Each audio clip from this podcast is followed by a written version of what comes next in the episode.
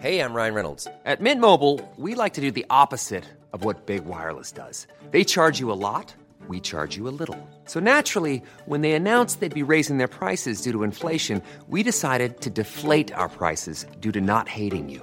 That's right. We're cutting the price of Mint Unlimited from $30 a month to just $15 a month. Give it a try at mintmobile.com slash switch. $45 upfront for three months plus taxes and fees. Promo rate for new customers for limited time. Unlimited more than 40 gigabytes per month. Slows. Full terms at mintmobile.com.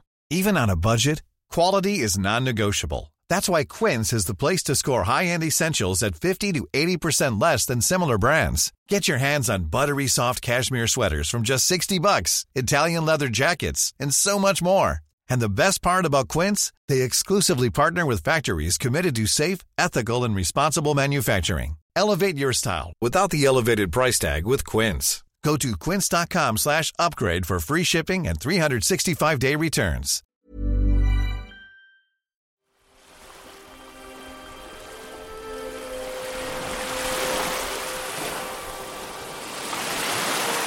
In 1628, a ship called the Batavia set sail from the Netherlands. It would never reach its intended destination.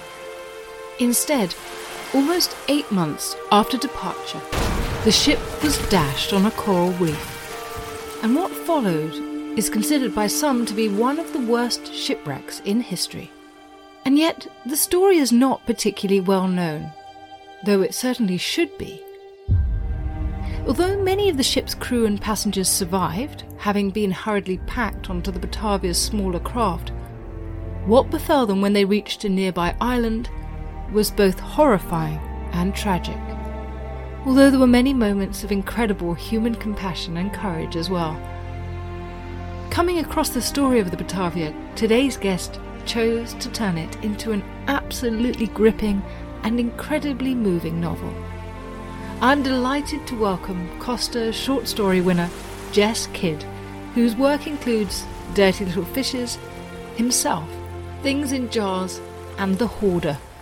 Today, Jess is with us to talk about The Night Ship, a novel about the Batavia which is based on extensive research that took her from Europe to Australia to acquaint herself with the sources, archives, and stories of those on board.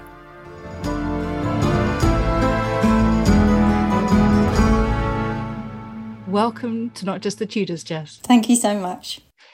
As people may not be familiar with the history about which you build your novel, The Night Ship, it might make sense to start by recapping some of the key details. So, can you tell us about the Batavia? Where she was built, how big she was, for whom she was built? Certainly. This was a story that I hadn't come across either. And I was casting around to write another historical novel. And a friend of mine bought me this story and said, You've just got to base something on this. It's a phenomenal story. It's one of the most compelling real life shipwreck, mutiny, and murder stories that I've come across. So basically, the Batavia is a flagship of the Dutch East India Company. And so she's She's built just outside Amsterdam and she set sail at the end of 1628. There's lots of things welling up on board. There's a mutiny welling up on board, and there's a few decisions made by the skipper which basically land her on a coral reef off the coast of Western Australia. So she's around these barren islands. There's no natural resources there. And so, of the people who originally set sail, around about 340 people set sail so that would have been crew, some soldiers as well going over to the Spice Islands. There would have been families of crew, a lot of people perhaps not listed, and amongst them around 30 children and women too. But what happened later was when the upper merchant, who is effectively in charge, returned to the island to save the survivors, he found that around about 140 women, children, and men had been murdered in that short space of time. So for me, it was a combination of different things this kind of compelling story, but also the idea of the setting as well. And as soon as I heard more, I just had to start rummaging around and finding out more, really. So, your friend introduced you to this story. Can you tell us something about the research you did to unearth more of it? I know that in your notes of thanks, you humbly acknowledge that the book was an act of teamwork. I think all books are. Can you reveal something of the processes involved? It was a real collaboration because, first of all, I hadn't come across the story. This was a period of history I knew nothing about. I'd previously written historical fiction, I'd set something in Victorian times, and so this was going back far earlier. My research tends to be, I gravitate towards something that's quite tangible, although I obviously like storytelling in my stories. So it really was necessary for me to travel across the world in order to find out more. It was a mixture of visits I went to Amsterdam. I looked at a lot of paintings of the period, first of all. I read everything that I could in terms of non fiction and fiction on this story. I also visited the museums and the Shipwreck Museum in Fremantle, also the museum in Geraldton, and I looked at some of the artifacts from the Batavia. And it was really also when I went to the Abrolhos Islands, flew over in a light aircraft. I was very fortunate in terms of the weather allowing me to do this. And I couldn't visit Beacon Island, which is the site of most of the survivors being landed, but I could go to East Wallaby, which gave me a real sense of the isolation and the weather coming in. And it was around about the same time as the ship wrecked. So all of these elements added up. And at this point, I was just gathering this information and I had a growing idea of who would be telling the story, what point of view we would hear this story from. And also, I was fortunate enough to be able to roam around on a replica of the Batavia, which really helped because a lot of my research is quite physical. I really like to experience as much as possible for myself so I can really get a sense of that kind of immersive world I want to build. Richard Holmes calls it footprint research, and I think it's so important when you're trying to get into a completely different world. Of your own. Yeah, absolutely. I gather that the Batavia was one of 150 merchant ships built by the Dutch East India Company by the mid 1600s, and that together they made some five thousand voyages from the Netherlands to Asia.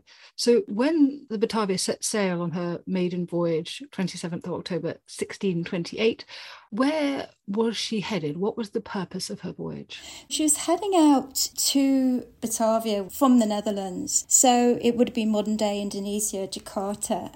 She was really going over there with this crew and so many different resources as well money to bring back the spice from these islands, also soldiers as well to enforce the people who were occupying these islands too. So these ships were really designed for these extremely difficult conditions, extremes of hot and cold. They weren't really destined to make a number of journeys. They were expendable in a way. There would be several journeys because it was so harsh and they were very solid ships. But Batavia of her time was real state of the art stuff but the conditions on board would have absolutely been appalling. And the length of time, I think I write in the novel something along the lines of people were being born and dying. In the passage of time, it took months and months to sail across, and it was treacherous as well, not only in terms of the food and the water provision, but also in terms of the illness on board, which could be rife.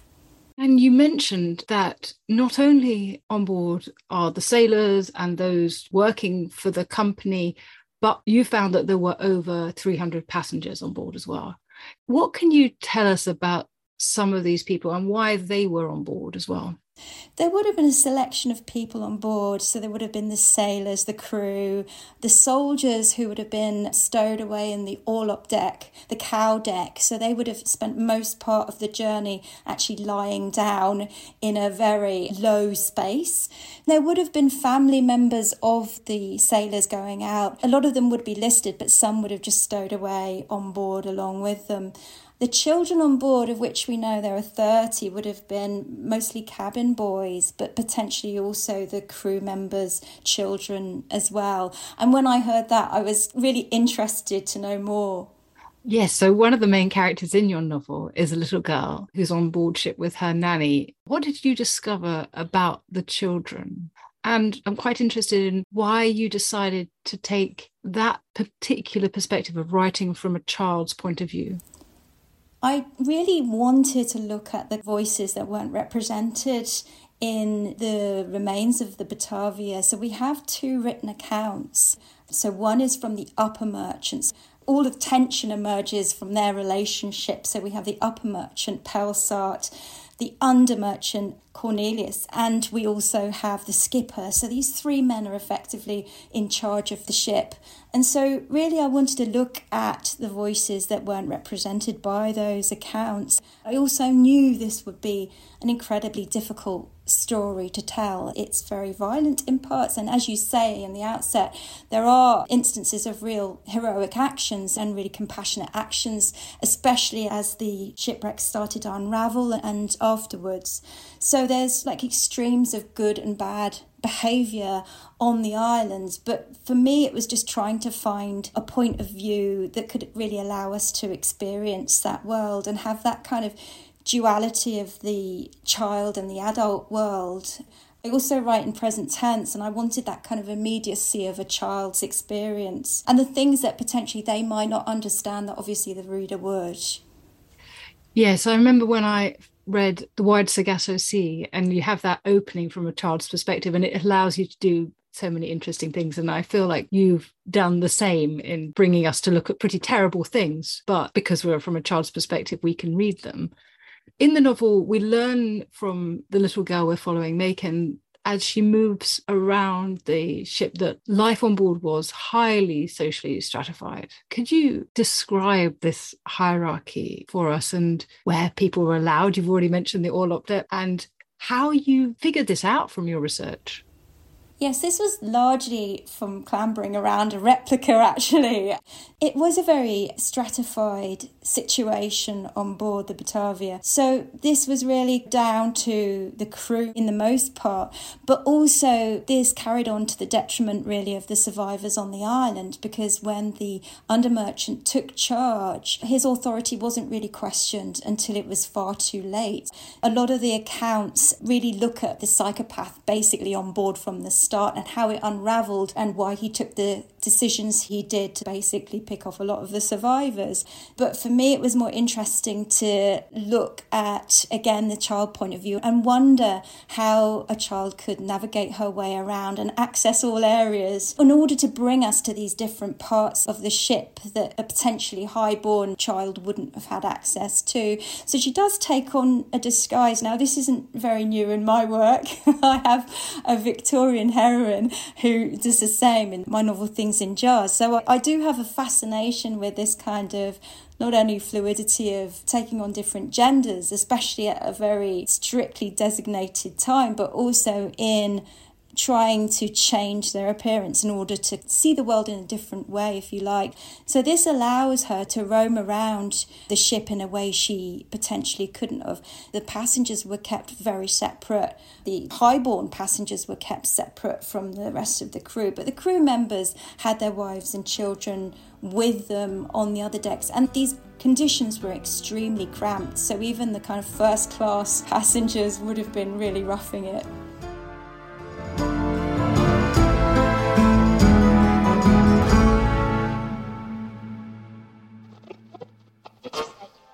Aeroplanes, spacesuits, condoms, coffee, plastic surgery, warships. Over on the Patented podcast by History Hit, we bring you the fascinating stories of history's most impactful inventions and the people who claim these ideas as their own. We uncover exceptional stories behind everyday objects. We managed to put two men on the moon before we put wheels on suitcases. Unpack invention myths so the prince's widow immediately becomes certain. Thomas Edison stole her husband's invention, and her husband disappeared around the same time, can only have been eliminated by Thomas Edison, who at the time is arguably the most famous person in the West. And look backwards to understand technologies that are still in progress. You know, when people turn around to me and say, Oh, why would you live want to live forever? Life's rubbish. I just think that's a bit sad. I think it's a worthwhile thing to do. And the thing that really makes it worthwhile is the fact that you could make it go on forever. So subscribe to Patented from History Hit on Apple, Spotify, or wherever you get your podcasts to catch new episodes every Wednesday and Sunday.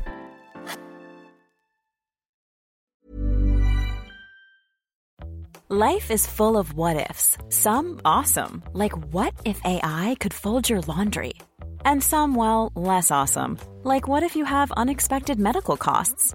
United Healthcare can help get you covered with Health Protector Guard fixed indemnity insurance plans. They supplement your primary plan to help you manage out of pocket costs. No deductibles, no enrollment periods, and especially no more what ifs. Visit uh1.com to find the Health Protector Guard plan for you. This is Paige, the co-host of Giggly Squad, and I want to tell you about a company that I've been loving, Olive and June. Olive and June gives you everything that you need for a salon quality manicure in one box. And if you break it down, it really comes out to $2 a manicure, which is absolutely insane. It's also so easy to get salon worthy nails at home with Olive and June. The difference between how your nails used to look when you did them yourself and now with the Mani system is a complete game changer. The best thing about Olive and June too is it's a quick dry. Dries in about one minute, lasts for five days, and full coverage in up to one to two coats. Visit oliveandjune.com slash perfectmani20 for 20% off your first system. That's oliveandjune.com slash perfectmani20 for 20% off your first system. Hi, I'm Daniel, founder of Pretty Litter. Cats and cat owners deserve better than any old fashioned litter. That's why I teamed up with scientists and veterinarians to create Pretty Litter. Its innovative crystal formula has superior odor control and weighs up to 80% less than clay litter. Pretty Litter even monitors health by changing colors to help detect early signs of potential illness. It's the world's smartest kitty litter. Go to prettylitter.com and use code ACAST for 20% off your first order and a free cat toy. Terms and conditions apply. See site for details.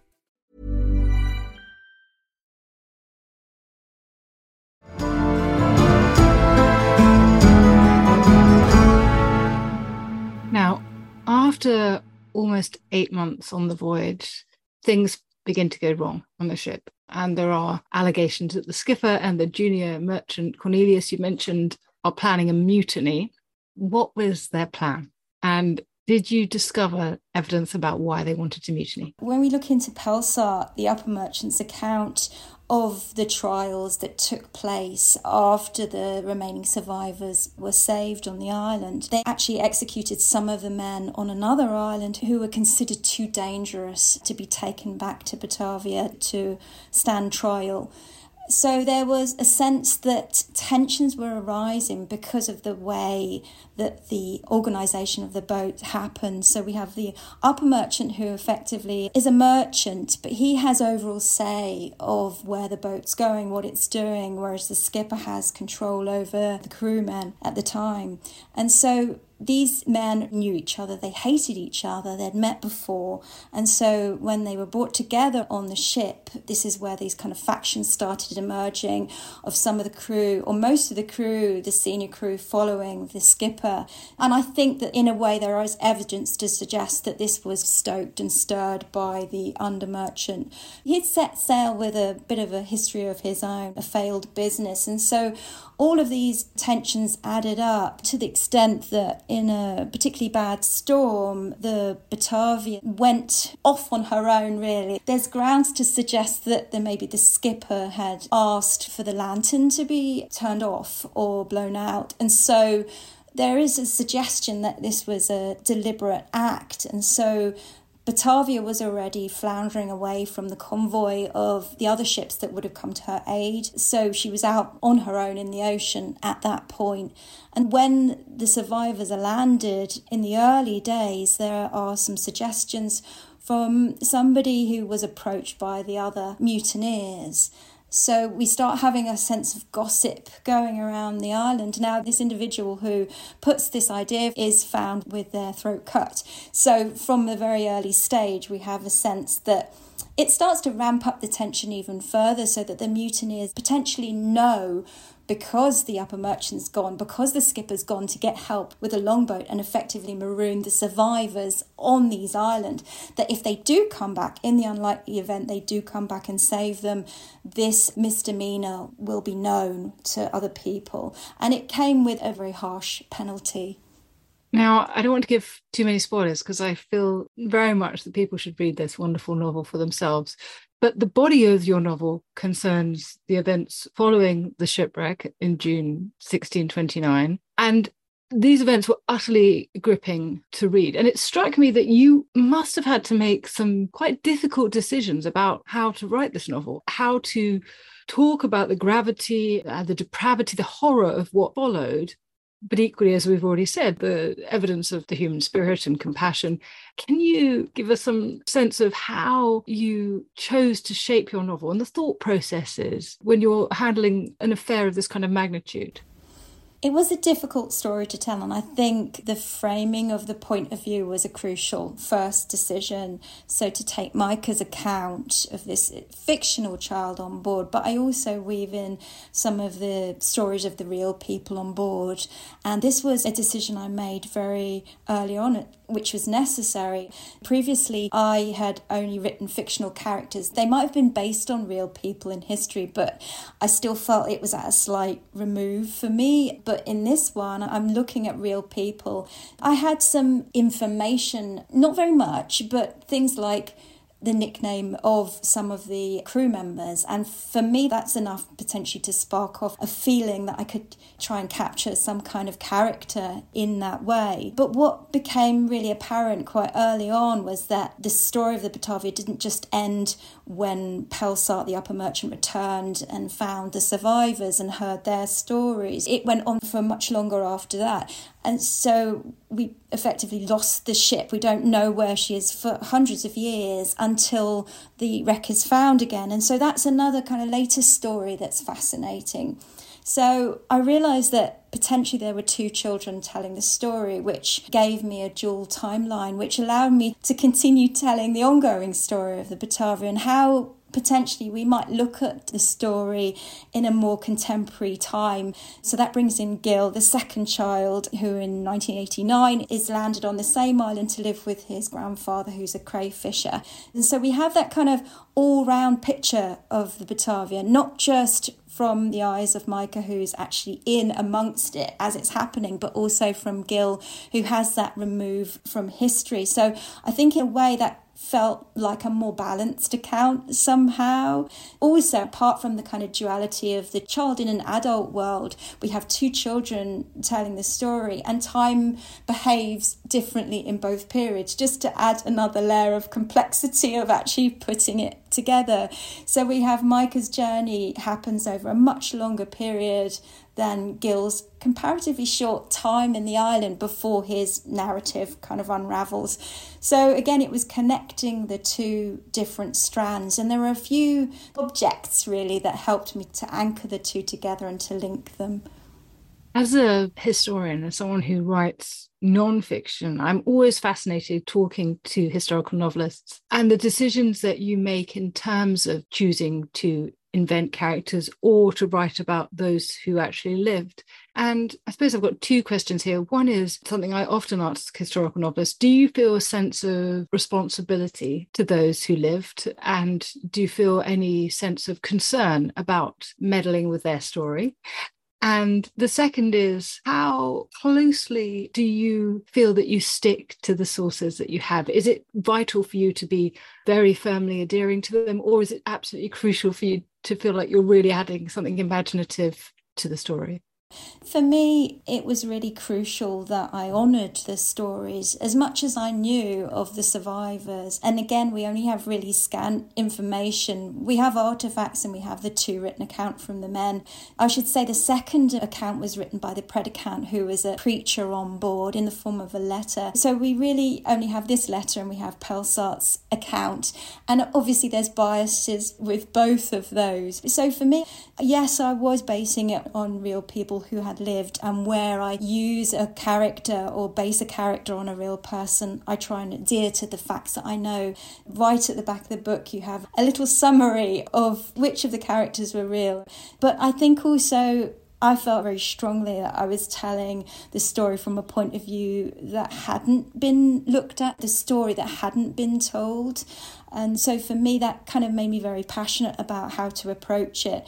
I think where I am using a fact, I'm trying to be as accurate as I possibly can. And this is where that kind of big range of people. Now, I won't blame anyone for getting anything wrong.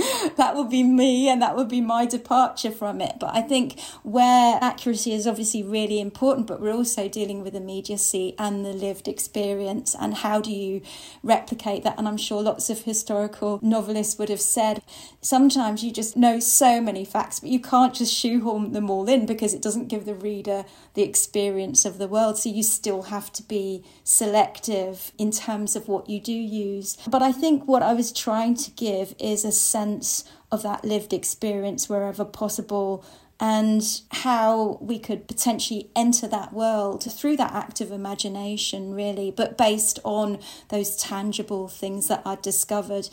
The other thing is, as you say, about from the outset, was this collaboration really. So I was coming across people who'd worked, historians, archaeologists, marine archaeologists, who were really passionate about this story and telling it in all different ways. So I feel like my version is just another version of the story. And if it leads the reader into finding out more, then that's a brilliant thing too. In both children's stories, there is this presence of a dark, sinister, eel like creature which seems to step straight out of folklore and myth. Is this a story that existed in the 17th century? And what led you to include it in the novel? I think I really always love to have some element of folklore and some element of storytelling. I think this comes from my background. I come from a very big Irish family of lots of storytellers, and from a very young child, I was fascinated by ideas of folklore. So, really, I was casting around again for something that would give a sense of how to talk about the children's trauma. And both of them are having very difficult times on this island. Gil is very much an outcast in a way. And so, it was trying to really give a shape to these children's lived experiences, to their fear. So, I came across the idea of the bullebak from one of the historians I was working with. And then I realised there was a comparable creature in Indigenous Australian folklore, the bunyip. And I thought this is too much of a coincidence. It feels like it's universal, this idea of a water creature who has a function to steer children away from water, maybe as simple as that. But really, as the novel progresses, it was just a really trying to find a way to give shape to that lived experience and the way that children can potentially process trauma in quite a different way to adults. Again, following these like strange water creatures almost allowed me into further areas of the ship and the island that I wouldn't have had access to otherwise, I think. That makes a lot of sense. Well, I have one last question for you, which is I think one of the marks of a great novel is that it stays with you long after you've read it. And I find myself thinking about those on board the night ship, as you call it, contemplating their experiences. And I wonder if the same is true for you as the person who wrote it. And if so, whose story has left the most indelible mark on you?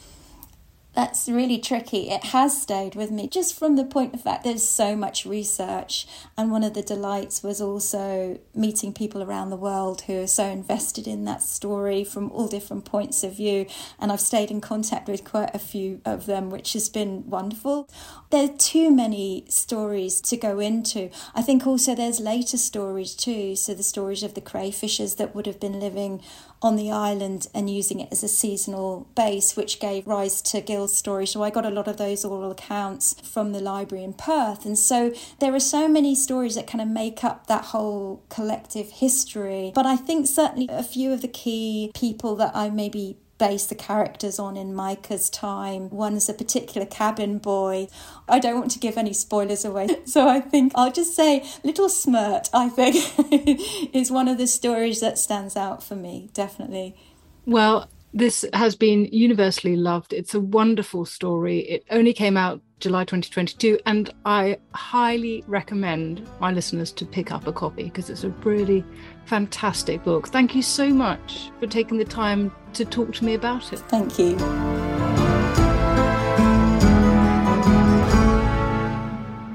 Thank you to my producer, Rob Weinberg, and researcher, Esther Arnott. And thank you to you for listening to Not Just the Tudors from History Hit. If you haven't already done so, do sign up to our weekly newsletter Tudor Tuesday so that you never miss out on the history you love. There are details in the notes below this podcast. And please rate this podcast wherever you listen, now including on Spotify. And please send me your comments and suggestions for future podcasts via our Twitter feed at Not Just Tudors or by email notjustthetudors at historyhit.com. Even on a budget, quality is non-negotiable. That's why Quince is the place to score high-end essentials at 50 to 80% less than similar brands. Get your hands on buttery soft cashmere sweaters from just 60 bucks, Italian leather jackets, and so much more. And the best part about Quince, they exclusively partner with factories committed to safe, ethical, and responsible manufacturing. Elevate your style without the elevated price tag with Quince. Go to quince.com slash upgrade for free shipping and 365-day returns. History is full of extraordinary people, the Tudors being just a handful.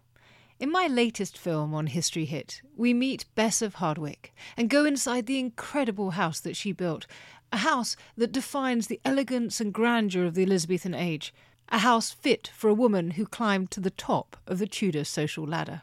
To find out more about the life of Bess and many more fascinating figures from the past, sign up via the link in the description with the code TUDORS for an exclusive discount.